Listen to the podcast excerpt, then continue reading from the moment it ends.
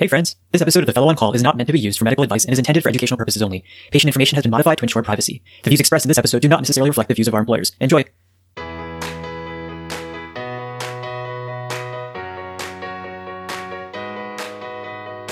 Welcome to another episode of the Fellow on Call, the HEMONC podcast. We're coming at you from Rouleau University Medical Center. I'm Ronak. I'm Vivek. And I'm Dan. And in today's episode, we continue on with our HEMONC emergencies. These are high yield facts that we all need to know about things that may happen inevitably at the in the middle of the night when, you know, there's no one around to give us a hand. So hopefully by the end of these episodes, listeners, you're able to at least come up with a differential, continue to work through kind of the, the workup and management for these patients, and uh, ultimately save their lives. Guys, how how are we feeling? We're about halfway through this uh, emergencies kind of series, and you know we're we had a few episodes on our onc emergencies. We've got a few lined up here for uh, in regards to heme emergencies for our listeners. How are we feeling? I'm feeling really good, and you know I think the heme emergencies portion of this is something that we really skim over when we talk about hematology and oncology in medical school and in residency. And it's incredibly important. And I think the stuff we're going to talk about today is really useful for anyone in emergency medicine, internal medicine, or HEMONC. And you know, I think it's so demonstrative too of, of the idea. You may hear some of your hematology attendings bristle at the idea of calling it benign hematology. Uh, you may want to say, oh, classical hematology or non malignant hematology. Mouthful that is. But you'll notice that many of the emergencies we talk about are, in fact, in that category of benign heme. So, um, yeah, I guess take that name with a grain of salt. And listeners, I just want to point out that one of our hosts, Vivek, just bought a brand new house. So give him a round of applause on your own, of course, because we won't we won't hear it. But but Vivek, congrats on the new home. That's awesome. Yeah, man, congrats. Yeah, yeah, thanks, guys. I mean, the the problem with buying a new home though in this crazy market is one, you spend way too much money on it, but two, more importantly, the subcontractors and builders just don't really care that much anymore. So we straight up moved in, and right when we moved in, there was a sewage backup, and kind of this nice little sewagey water flooded our first floor of our brand new home. So you know, that was a, a nice intro to home ownership, but I've learned a whole lot about homeowners insurance and builders and subcontractors and uh, you know, it's it's been a learning experience, but things are good now. We've got the drywall replaced, got the floors replaced and ready to get get moving forward with our lives. Yeah, the uh, building regulators uh, have a lot less power than the developers in the general Rouleau University area. So that's what you get. Gosh, that sounds less than ideal, but we're glad everything's okay. And, you know, hopefully this is the first and last issue that you guys face in this new home. But that's certainly, certainly very exciting. Um, well, listeners, let's go ahead and get started with the first of our heme uh, emergencies in our HEMONC emergencies series. Here we go.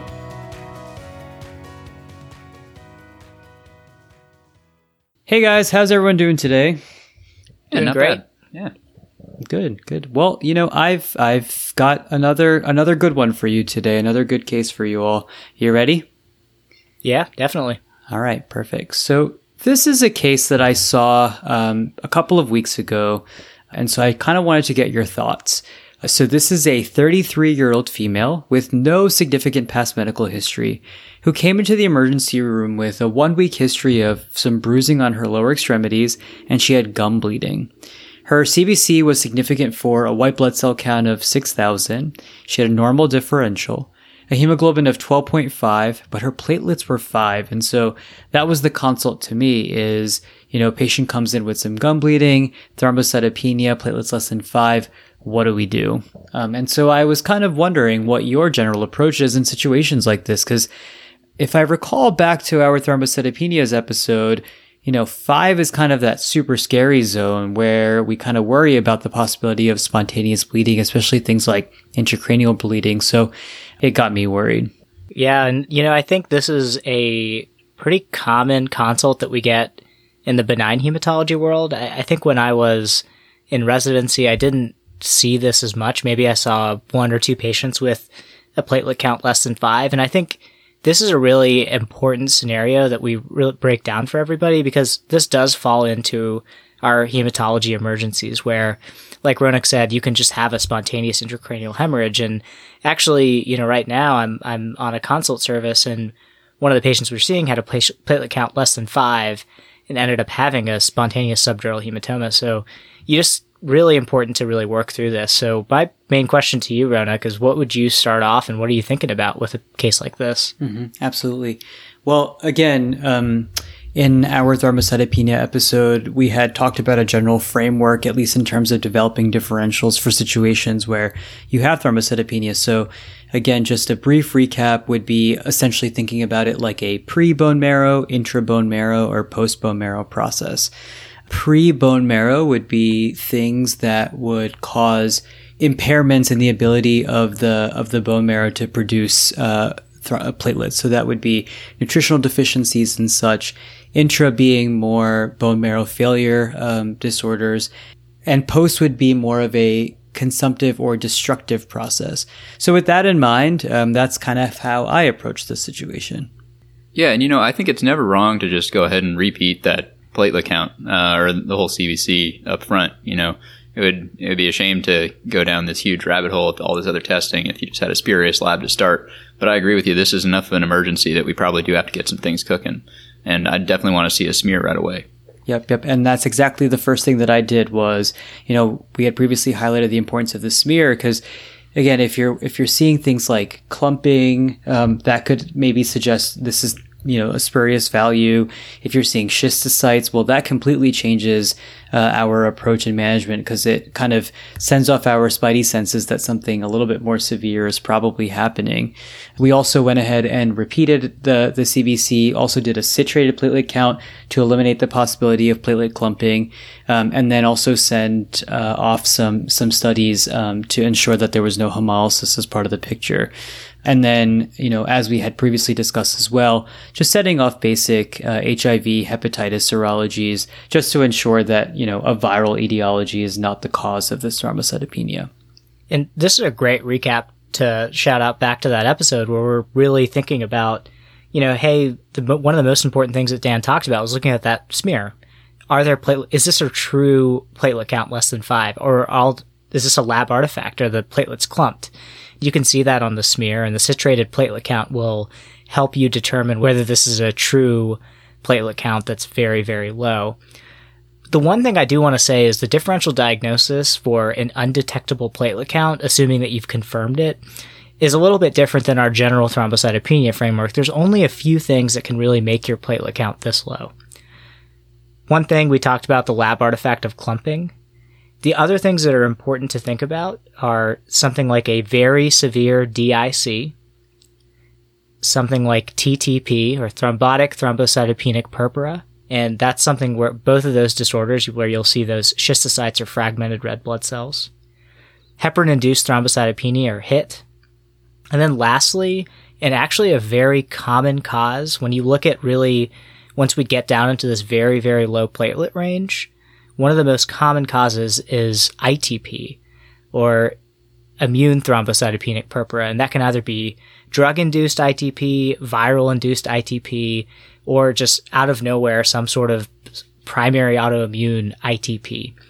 And so that's really important to keep in mind. So remember, platelet count less than five, severe DIC, TTP, HIT, ITP. And those are really the things that we're thinking about in this situation. Yeah, and even among those, I, would agree with you. I think that um, you know TTP and HIT both have more commonly higher platelet counts. In fact, having this low of a platelet count would kind of get you a lower 4T score if you were evaluating for the possibility of heparin-induced thrombocytopenia. And uh, I also want to point out, I think it's great that you're thinking about hemolysis. Even though this woman came in with a CBC showing a reasonably normal hemoglobin, you don't know what it was, you know, two days ago. And so uh, she she could be dropping. You just don't know what that trajectory is with a single data point. So you got to be thinking about that. That's that's a that's a great point. And so as we've been saying plenty in in our show to date, a good history is going to be critical here, and that includes assessment of any prior lab values. So in in, in this case, you know. We had uh, fortunately found that she wasn't hemolyzing based on the blood work and there were no schistocytes seen on the smear. The repeat CBC and the citrated platelet count continued to show this abnormality of having a, a platelet count less than five. And although it came back a couple days later, the HIV and the hepatitis serologies were also negative. So, you know, it seemed less likely that something like clumping was a part of the, the picture. That hit seemed unlikely. She had no prior um, heparin exposure, so we did a, a 4T score on her, and, and you know she had scored very uh, very low. TTP is also lower again, given the lack of schistocytes, and and we'll talk more about TTP in a future episode to kind of go through that because I think that's a very important disease state to discuss as well. Um, and then, given the normal coagulation factors and lack of schistocytes, and the fact that she didn't look that unwell, DIC also seemed kind of less likely in this situation. So, you know, we had gone down the most likely differential diagnosis in this case being ITP. And so from my understanding, ITP is truly considered a diagnosis of exclusion. But in your experience, are there certain tests or things that you can do to kind of provide further evidence that ITP is the most likely situation in a clinical scenario? One of the things that you can do is it's and it's an easy sort of proof of concept test where you can transfuse a unit of platelets and recheck the platelet count about 30 to 60 minutes after. If your platelet count is still less than 5, that really means that either you know, in, in some situations, the body's consuming the platelets extremely rapidly, but more commonly, it's being cleared by some sort of immune mechanism, an immune mediated clearance of your platelets. And so transfusing a unit of platelets in a post transfusion platelet check 30 to 60 minutes after, if you didn't see a budge in those platelets, that really raises your concern for ITP. This is by no means a gold standard test, but it's a really easy thing to do and it can give you a lot of information. And this is very similar in the way we diagnose alloimmunization of platelets. And this is a scenario where patients who are heavily pre-transfused form antibodies against donor platelets. So meaning that, you know, it's normal to see a foreign tissue and form an antibody against it. And in patients who are very heavily pre-transfused, they can form antibodies against those platelets. And it's a very similar pathophysiology of ITP. And that's why this test is pretty good for both scenarios that you transfuse a unit of platelets, check the platelet count 30 to 60 minutes later. If that platelet count didn't budge, then that makes you think that, hey, there are some antibodies that are causing destruction of those platelets. Yeah, and by and large, you know, since we don't have well established Coombs equivalent tests for platelets, where you're looking to see if a patient's serum is reactive against test platelets, uh, the way that you do with the Coombs test. you know, it's it really is often a diagnosis of exclusion, uh, unless you can do a maneuver like you know trying a transfusion of platelets and checking a, a post-transfusion CBC. So sometimes after you've ruled out all the really dangerous stuff, you also just go ahead and try empiric treatment for ITP, and if they respond, you can say, well, that's probably what it was. And getting to that, what Dan just said, that it's a diagnosis of exclusion. That's so important. If the platelet count is, let's say, 20 or 30, you definitely do not want to hang your hat on this transfuser unit of platelets and see what their response is. This is really talking about that patient who has a platelet count less than five. And even then, like Dan said, we want to rule out the really scary stuff, make sure there's no schistocytes and there's no concurrent hemolytic anemia that would make you concerned for TTP. Even though it's less likely, that's a you cannot miss diagnosis. Yeah, and oftentimes the platelet transfusion would be contraindicated in some of these microangiopathic hemolytic anemia sort of pictures, these thrombotic microangiopathies. So you really want to make sure that you have no suspicion at all before you start transfusing platelets. Well, so then in this case, again, because it seemed less likely that any of these super duper scary things were as likely the etiology, and we went down this ITP uh, pathway, we went ahead and we decided to treat this patient with IVIG and dexamethasone steroids. So you know, my understanding is that this is the standard of care in terms of treatment. You give one gram per kilogram every 24 hours for two days of IVIG. And then on top of that, we also tend to give steroids at 40 milligrams daily for four days. Is this your standard approach? Is there other things that you guys have seen? And as a follow up question, is there ever a, a reason to do just steroids, for instance, and not give the IVIG? Um, or is it better just to always give both in tandem? You know, usually when you have a patient that's sick enough to be in the hospital and you're seeing them sort of in an inpatient setting, you do tend to want the rapid rise in platelet count that you expect with treatment with IVIG. That's that's really what you get with uh, adding IVIG to your therapy plan, is that it tends to affect a much quicker response. Uh, and when a patient's platelet count is this profoundly low, it, that's something you really need to try for. But you know, if we were talking about a patient with a platelet count in the 30s, 40s, and you've ruled out everything else and you're pretty sure it's ITP, doing steroids alone is fine. It spares them an IV therapy. And of course, IVIG has its downsides too. There's risk for thrombosis and other things. So, so if you can avoid that, that's great. But again, oftentimes when they're this sick, you just need to pull the trigger on it. And I think one of the most important takeaways of that is that IVIG is purely a rescue therapy. Alone, it won't sustain high platelet counts. It just helps you get to a higher platelet count faster. So it helps you get a f- quicker response. So that's why we do use IVIG as a rescue therapy, but not a monotherapy. And the steroids are doing a lot of the work. And we've got the trial that really looked at why you do this really high dose of dexamethasone, 40 milligrams daily, which seems crazy, times four days, as opposed to doing a meg per kg of prednisone with a long taper. The rate response rates and complete response rates were actually better with this pulse dose dexamethasone, which is why we end up going with that strategy. Well, you know, in this case, after the IVIG and the dexamethasone, thankfully our patient's platelets started improving within just a few days. Um, I think by by day two we started seeing a, a, steady rise in her platelets, and you know by by day three she was up to 50. By day four she was uh, about 90, and so we felt comfortable with her following up with us in the outpatient setting. And on a repeat check, I had just checked this morning um, in her chart. She's back up to the 150s, 160s, kind of consistently on her outpatient check. So again, in this case, all the more leverage for how ITP was probably the correct diagnosis in her. And so thankfully for her, things had resolved. You know, I'm glad this case turned out so well for you. In the course of your workup, something you might see sent off from time to time, depending on if it's available at your center. I certainly never saw this until I came to Rouleau University. It wasn't available where I did residency. You can get an immature platelet fraction, which is kind of like the reticulocyte equivalent for platelets. And if you're thinking about a process where platelets are getting destroyed in the periphery, that should be highly elevated, right? Like your body is trying to compensate, trying to make all these platelets. So the immature platelets will be very high. And now that's not always the case with ITP, depending on where the destruction is happening. Sometimes it happens early enough in the course of a platelet's life that even the immature platelets are getting taken out.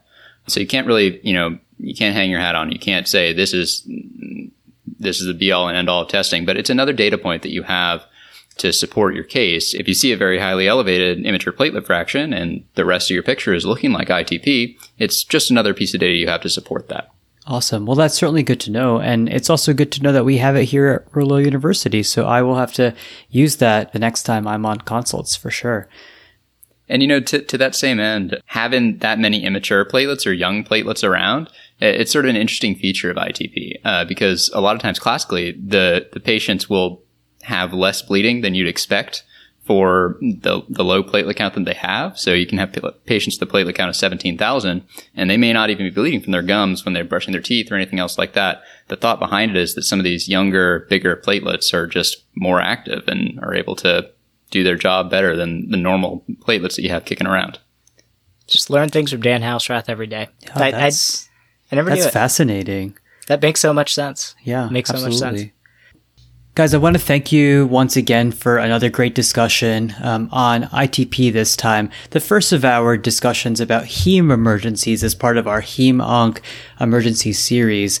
Uh, I, you know, I once again have learned plenty and it was nice to have a little bit of a refresher about thrombocytopenias as one of the scary things that we need to be worried about uh, when we're on call. Yeah, and one of the really good things about this case is that a platelet count less than five is a special scenario of a hematologic emergency where there's a narrow differential diagnosis. And identifying whether something is something like a severe DIC, a TTP, HIT, or ITP is really important in this scenario because you want to get those platelets higher as soon as you possibly can so that the patient doesn't bleed.